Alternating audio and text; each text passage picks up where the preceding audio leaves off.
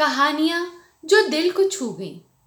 आज इस कड़ी में मुंशी प्रेमचंद की लिखी कहानी, नमक का दरोगा। जब नमक का नया विभाग बना और ईश्वर प्रदत्त वस्तु के व्यवहार करने का निषेध हो गया तो लोग चोरी छिपे इसका व्यापार करने लगे। अनेक प्रकार के छल प्रपंचों का सूत्रपात हुआ। कोई घूस से काम निकालता था और कोई चालाकी से। अधिकारियों के पौ बारह थे। पटवारीगिरी का सर्वसम्मानित पद छोड़ छोड़कर लोग इस विभाग की बरकंदाजी करते थे। इसके दरोगा पद के लिए तो वकीलों का भी जी लल जाता था। यह वह समय था जब अंग्रेज़ी शिक्षा और ईसाई मत को लोग एक ही वस्तु समझते थे। फारसी का प्राबल्य था। प्रेम की कथाएँ और श्रृंगार रस के काव्य पढ़कर फारसी दां लोग सर्वोच्च पदों पर नियुक्त हो जाया करते थे। मुंशी वंशीधर भी जुलेखा की विरह कथा समाप्त करके शेरी और फरहाद के प्रेम वृत्तांत को नल और नील की लड़ाई और अमेरिका के आविष्कार से अधिक महत्व की बातें समझते हुए रोज़गार की खोज में निकले। उनके पिता एक अनुभवी पुरुष थे। समझाने लगे, बेटा, घर की दुर्दशा देख रहे हो? ऋण के बोझ से दबे हुए हैं। लड़कियाँ घास फूस की तरह बढ़ती चली जाती हैं। मैं कगारे पर का वृक्ष हो रहा हूँ। ना मालूम कब गिर पड़ू। अब तुम ही घर के मालिक मुख्तार हो। नौकरी में ओहदे की ओर ध्यान मत देना। यह तो पीर का मजार है। निगाह, चढ़ावे और चादर पर रखनी चाहिए। ऐसा काम ढूंढना जहाँ कुछ ऊपरी आय हो। मासिक वेतन तो पूर्ण मासी का चाँद है। जो एक दिन दिखाई देता है और घटते घटते लुप्त हो जाता है। ऊपरी आय बहता हुआ स्रोत है, जिससे सदैव प्यास बुझती है। वेतन मनुष्य देता है, इसी से उसमें वृद्धि नहीं होती। ऊपरी आमदनी ईश्वर देता है, इसी से उसकी बरकत होती है। तुम तो स्वयं विद्वान हो, तुम्हें क्या समझाऊं? इस विषय में विवेक की बड़ी आवश्यकता है। मनुष्य को देखो उसकी आवश्यकता को देखो और अवसर को देखो। उसके उपरांत जो उचित समझो करो। गरज वाले आदमी के साथ कठोरता करने में लाभ ही लाभ है। लेकिन बेगरज को दांव पर पाना जरा कठिन है। इन बातों को निगाह में बाँध लो, यह मेरी जन्म भर की कमाई है। इस उपदेश के बाद पिताजी ने आशीर्वाद दिया। वंशीधर आज्ञाकारी पुत्र थे। ये बातें ध्यान से सुनी और तब घर से चल दिए। इस विस्तृत संसार में उनके लिए धैर्य अपना मित्र, बुद्धि अपनी पथ प्रदर्शक और आत्मावलंबन ही अपना सहायक था। लेकिन अच्छे शकुन से चले थे, जाते ही जाते नमक विभाग के दरोगा पद पर प्रतिष्ठित हो गए। वेतन अच्छा और ऊपरी आय का तो ठिकाना ही ना था। वृद्ध मुंशी जी को सुख संवाद मिला तो फूले ना समाये। महाजन कुछ नरम पड़े, पड़ोसियों के हृदय में शूल उठने लगे। जाड़े के दिन थे और रात का समय। नमक के सिपाही, चौकीदार नशे में मस्त थे। मुंशी वंशीधर को यहाँ आए अभी छह महीनों से अधिक न हुए थे। लेकिन इस थोड़े समय में ही उन्होंने अपनी कार्यकुशलता और उत्तम आचार से अफसरों को मोहित कर लिया था। अफसर लोग उन पर बहुत विश्वास करने लगे थे।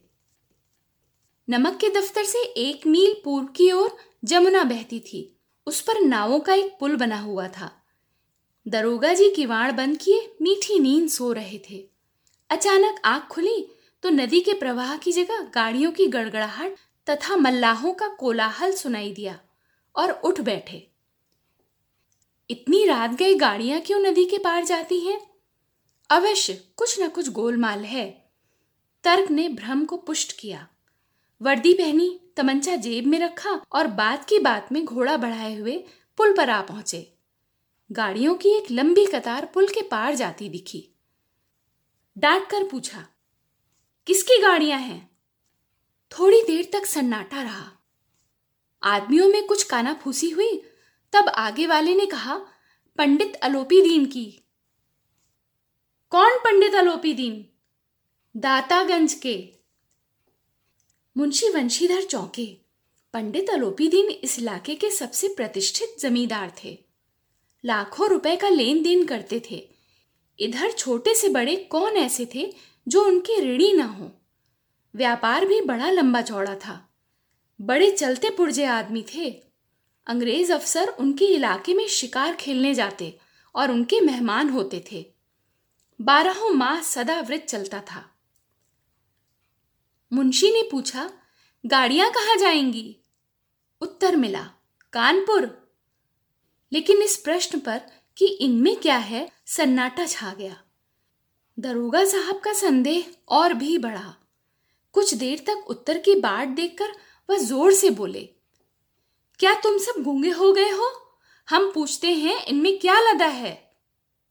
जब इस बार भी कोई उत्तर ना मिला तो उन्होंने घोड़े को एक गाड़ी से मिलाकर बोरे को टटोला।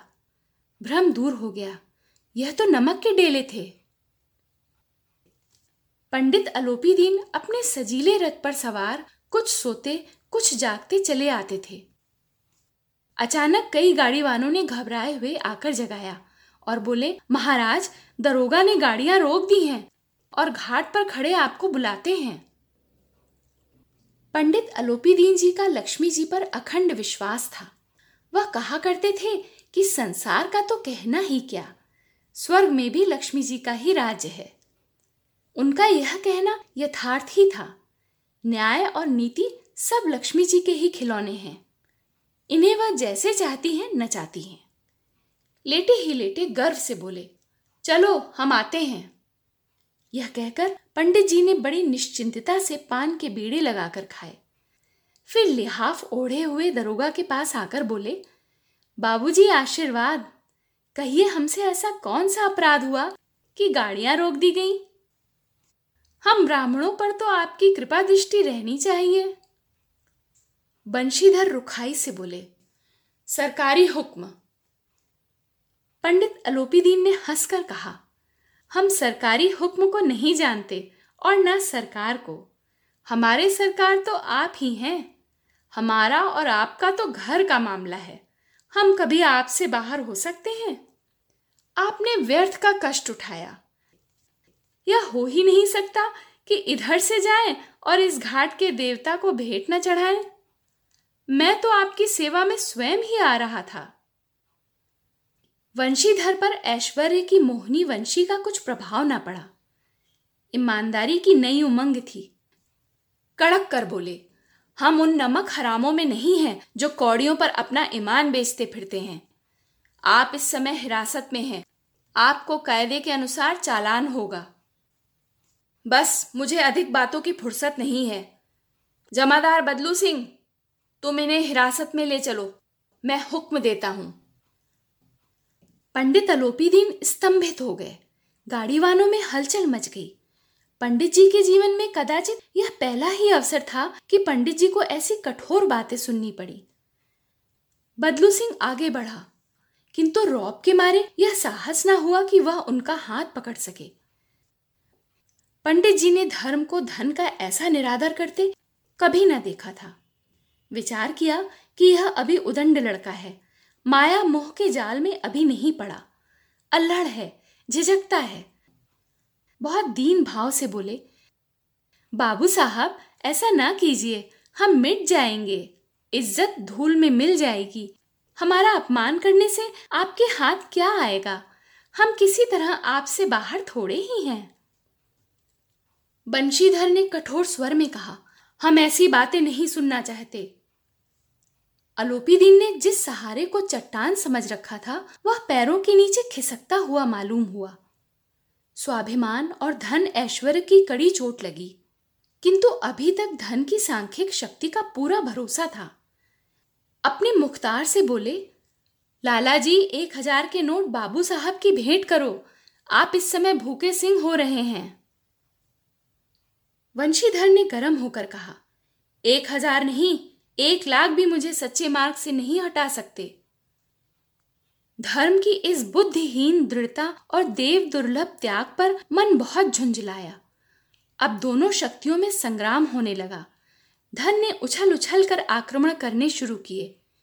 एक से पाँच पाँच से दस दस से पंद्रह और पंद्रह से बीस हज़ार तक नौबत पहुँची।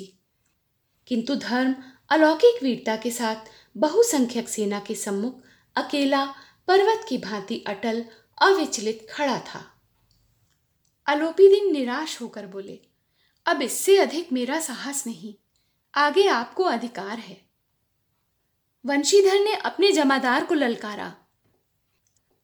बदलू सिंह मन में दरोगा जी को गालियाँ देता हुआ पंडित अलोपी दीन की ओर बढ़ा। पंडित जी घबराकर दो तीन कदम पीछे हट गए।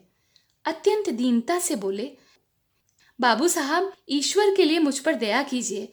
मैं पच्चीस हज़ार पर निपटारा करने को तैयार हूँ। असंभव बात है। तीस हज़ार पर। किसी तरह भी संभव नहीं। क्या चालीस हज़ार पर भी नहीं? चालीस हज़ार नहीं, चालीस लाख पर भी असंभव है। बदलू सिंह, इस आदमी को हिरासत में ले लो। अब मैं एक शब्द भी नहीं सुनना चाहता। धर्म ने धन को पैरों तले कुचल डाला। अलोपी दीन ने एक हृष्ट पुष्ट मनुष्य को हथकड़ियाँ लिए हुए अपनी तरफ़ आते देखा। चारों ओर निराश और कातर दृष्टि से देखने लगे। इसके बाद मूर्छित होकर गिर पड़े। दुनिया सोती थी, पर दुनिया की जीप जागती थी। सवेरे देखिए तो बालक वृद्ध सबके मुँह से यही बात सुनाई देती थी, जिसे देखिए वही पंडित जी के इस व्यवहार पर टीका टिप्पणी कर रहा था। निंदा की बौछारें हो रही थीं। मानो संसार से अब पापी का पाप कट गया। पानी को दूध के नाम से बेचने वाला ग्वाला कल्पित रोज नामचे भरने वाले अधिकारी वर्ग, रेल में बिना टिकट सफ़र करने वाले बाबू लोग, जाली दस्तावेज़ बनाने वाले सेठ और साहूकार, यह सब के सब देवताओं की भांति गर्दने चला रहे थे। जब दूसरे दिन पंडित अलोपी दीन अभियुक्त होकर कांस्टेबलों के साथ हाथों में हथकड़ियाँ, हृदय में ग्लानी और क्षोभ भरे लज्जा से गर्दन झुकाए अदालत की तरफ़ चले तो सारे शहर में हलचल मच गई। मेलों में कदाचित आँखें इतनी व्यग्र ना होती होंगी। भीड़ के मारे छत और दीवार में कोई भेद ना रहा। किंतु अदालत में पहुँचने की देर थी। पंडित अलोपी दीन इस अगाध वन के सिंह थे। अधिकारी वर्ग, उनके भक्त, अमले उनके सेवक, वकील मुख्तार, उनके आज्ञा पालक और अर्दली चपरासी तथा चौकीदार तो उनके बिना मोल के गुलाम थे। उन्हें देखते ही लोग चारों ओर से दौड़ पड़े। सभी लोग विस्मित हो रहे थे। इसलिए नहीं कि अलोपी दीन ने यह कर्म किया, बल्कि इसलिए कि वह कानून के पंजे में आए कैसे? ऐसा मनुष्य जिसके पास असाध्य साधन करने वाला धन और अनन्य वाचालता हो, वह क्यों कानून के पंजे में आए? प्रत्येक मनुष्य उनसे सहानुभूति प्रकट करता था। बड़ी तत्परता से इस आक्रमण को रोकने के निमित्त वकीलों की एक सेना तैयार की गई।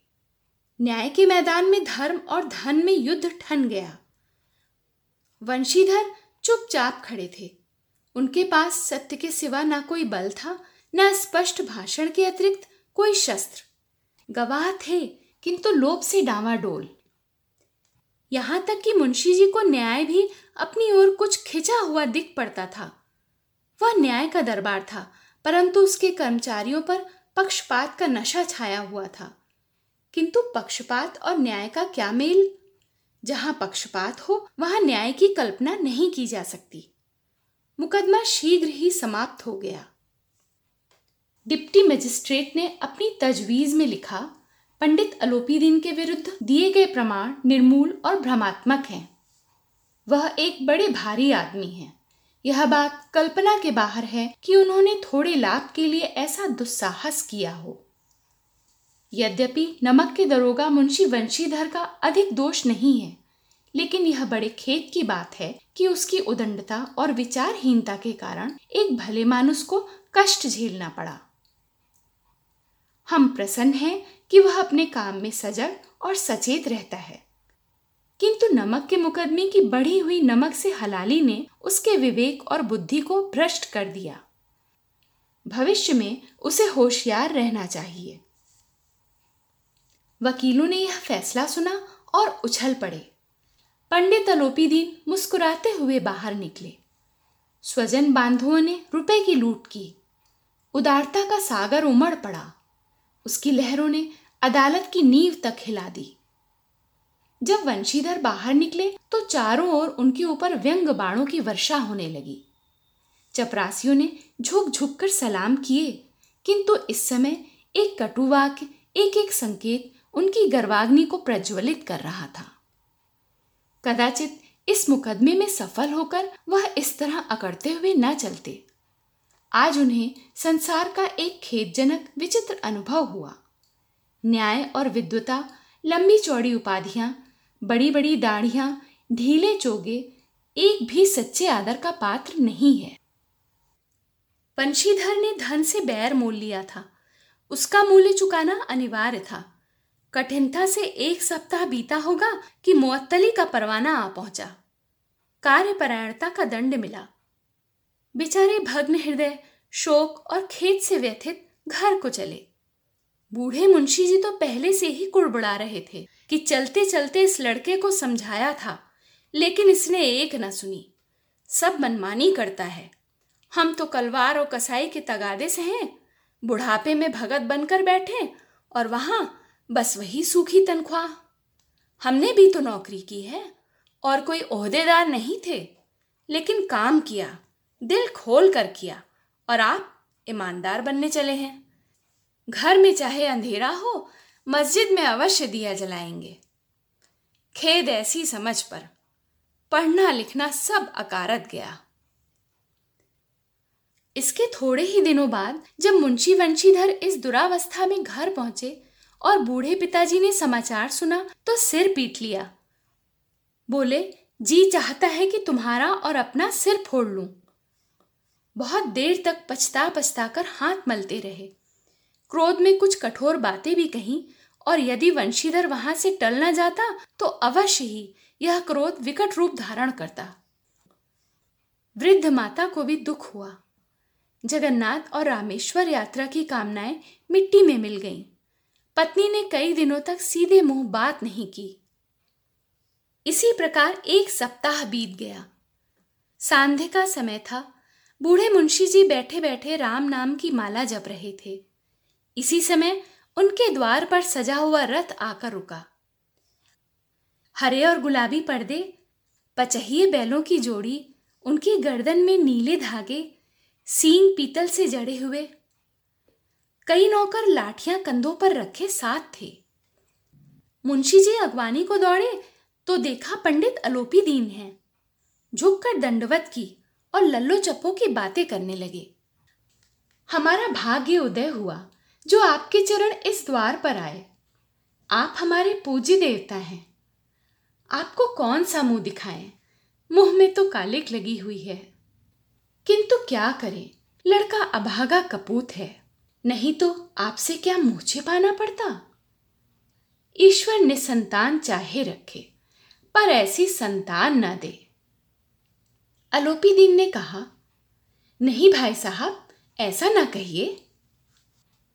मुंशी जी ने चकित होकर कहा, ऐसी संतान को और क्या कहूँ?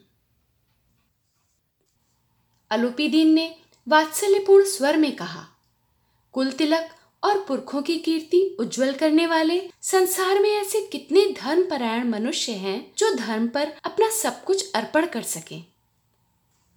पंडित अलोपी दीन ने वंशीधर से कहा, दरोगा जी, इसे खुशामद न समझिए। खुशामद करने के लिए मुझे इतना कष्ट उठाने की ज़रूरत न थी। उस रात को आपने अपने अधिकार बल से अपने हिरासत में ले लिया था, किंतु आज मैं स्वेच्छा से आपकी हिरासत में आया हूँ। मैंने हज़ारों रईस और अमीर देखे, हज़ारों उच्च पदाधिकारियों से काम पड़ा, किंतु परास्त किया तो आपने। मैंने सबको अपना और अपने धन का गुलाम बनाकर छोड़ दिया। मुझे आज्ञा दीजिए कि मैं आपसे कुछ विनय कर सकूँ। वंशीधर ने अलोपी दिन को आते देखा तो उठकर सत्कार किया, किंतु स्वाभिमान सहित। समझ गए कि यह महाशय मुझे लज्जित करने और जलाने आए हैं। क्षमा प्रार्थना की चेष्टा नहीं की। वरन उन्हें अपने पिता की यह ठकुर सुहाती की बात असह्य सी प्रतीत हुई, पर पंडित जी की बातें सुनी तो मन की मैल मिट गई। पंडित जी की ओर उड़ती हुई दृष्टि से देखा, सद्भाव झलक रहा था। गर्व ने अब लज्जा के सामने सिर झुका दिया। शर्माते हुए बोले, यह आपकी उदारता है, जो ऐसा कहते हैं। मुझसे जो कुछ अविनय हुई है, उसे क्षमा कीजिए। मैं धर्म की बेड़ी में जकड़ा हुआ था। नहीं तो वैसे मैं आपका दास हूँ। जो आज्ञा होगी वह मेरे सिर माथे पर। अलोपीदीन ने विनीत भाव से कहा, नदी तट पर आपने मेरी प्रार्थना नहीं स्वीकार की थी, किंतु आज स्वीकार करनी पड़ेगी। वंशीधर बोले, मैं किस योग्य हूँ, किंतु जो कुछ सेवा मुझसे हो सकती है, उसमें त्रुटि ना होगी। अलोपीदीन ने एक स्टाम्प लगा हुआ पत्र निकाला और उसे वंशीधर के सामने रखकर बोले इस पद को स्वीकार कीजिए और अपने हस्ताक्षर कर दीजिए। मैं ब्राह्मण हूँ। जब तक यह सवाल पूरा न कीजिएगा, द्वार से न हटूँगा। मुंशी वंशीधर ने उस कागज़ को पढ़ा तो कृतज्ञता से आँखों में आँसू भर आए। पंडित अलोपी दीन ने उनको अपनी सारी जायदाद का स्थायी मैनेजर नियत किया था। छह हज़ार वार्षिक वेतन के अतिरिक्त रोज़ाना खर्च अलग, सवारी के लिए घोड़ा, रहने को बंगला नौकर जाकर मुफ़्त। वंशीधर कंपित स्वर में बोले पंडित जी मुझमें इतनी सामर्थ्य नहीं है कि आपकी उदारता की प्रशंसा कर सकूँ। किंतु ऐसे उच्च पद के योग्य नहीं हूँ मैं। अलोपीदीन हंसकर बोले मुझे इस समय एक अयोग्य मनुष्य की ही ज़रूरत है। वंशीधर ने गंभीर भाव से कहा यो मैं आपका दास हूँ। आप जैसे कीर्तिवान सज्जन पुरुष की सेवा करना मेरे लिए सौभाग्य की बात है। किंतु मुझमें न विद्या है, न बुद्धि, न वह स्वभाव जो इन त्रुटियों की पूर्ति कर देता है। ऐसे महान कार्य के लिए एक बड़े मर्मज्ञ और अनुभवी मनुष्य की ज़रूरत है। अलोपी दीन ने कलमदान से कलम निकाली और उसे वंशीधर के हाथ में देकर बोले, न मुझे विद्वता की चाह है, न अनुभव की न मर्मज्ञता की, न कार्य कुशलता की। इन गुणों के महत्व को खूब पा चुका हूँ। अब सौभाग्य और सुअवसर ने मुझे वह मोती दे दिया, जिसके सामने योग्यता और विद्वता की चमक फीकी पड़ जाती है। यह कलम लीजिए, अधिक सोच विचार ना कीजिए, दस्तखत कर दीजिए। परमात्मा से यही प्रार्थना है कि वह आपको सदैव वही नदी के किनारे वाला बेमुरवत उदंड कठोर परंतु धर्मनिष्ठ दरोगा बनाए रखे। वंशीधर की आँखें डबडबा आईं हृदय के संकुचित पात्र में इतना एहसास न समा सका। एक बार फिर पंडित जी की ओर भक्ति और श्रद्धा की दृष्टि से देखा और कांपते हुए हाथ से मैनेजरी के कागज़ पर हस्ताक्षर कर दिए।